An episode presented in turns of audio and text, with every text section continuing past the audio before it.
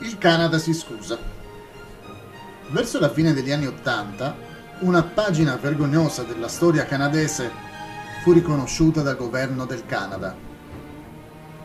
Durante i momenti più caldi della Seconda Guerra Mondiale, 21.000 canadesi di origine giapponese furono falsamente accusati di essere traditori e imprigionati nei campi di lavoro fu loro vietato di tornare a casa per 6-7 anni.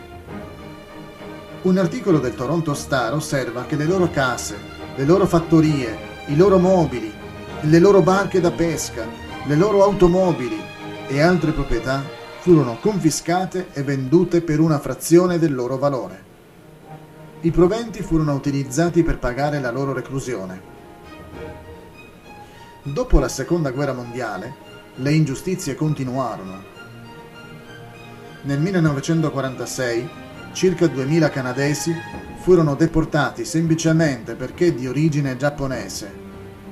L'ex primo ministro Mulroney ha dichiarato che per sistemare le cose il Parlamento canadese si è dovuto scusare pubblicamente per quelle ingiustizie, arrivando a risarcire ogni cittadino sopravvissuto con 21.000 dollari.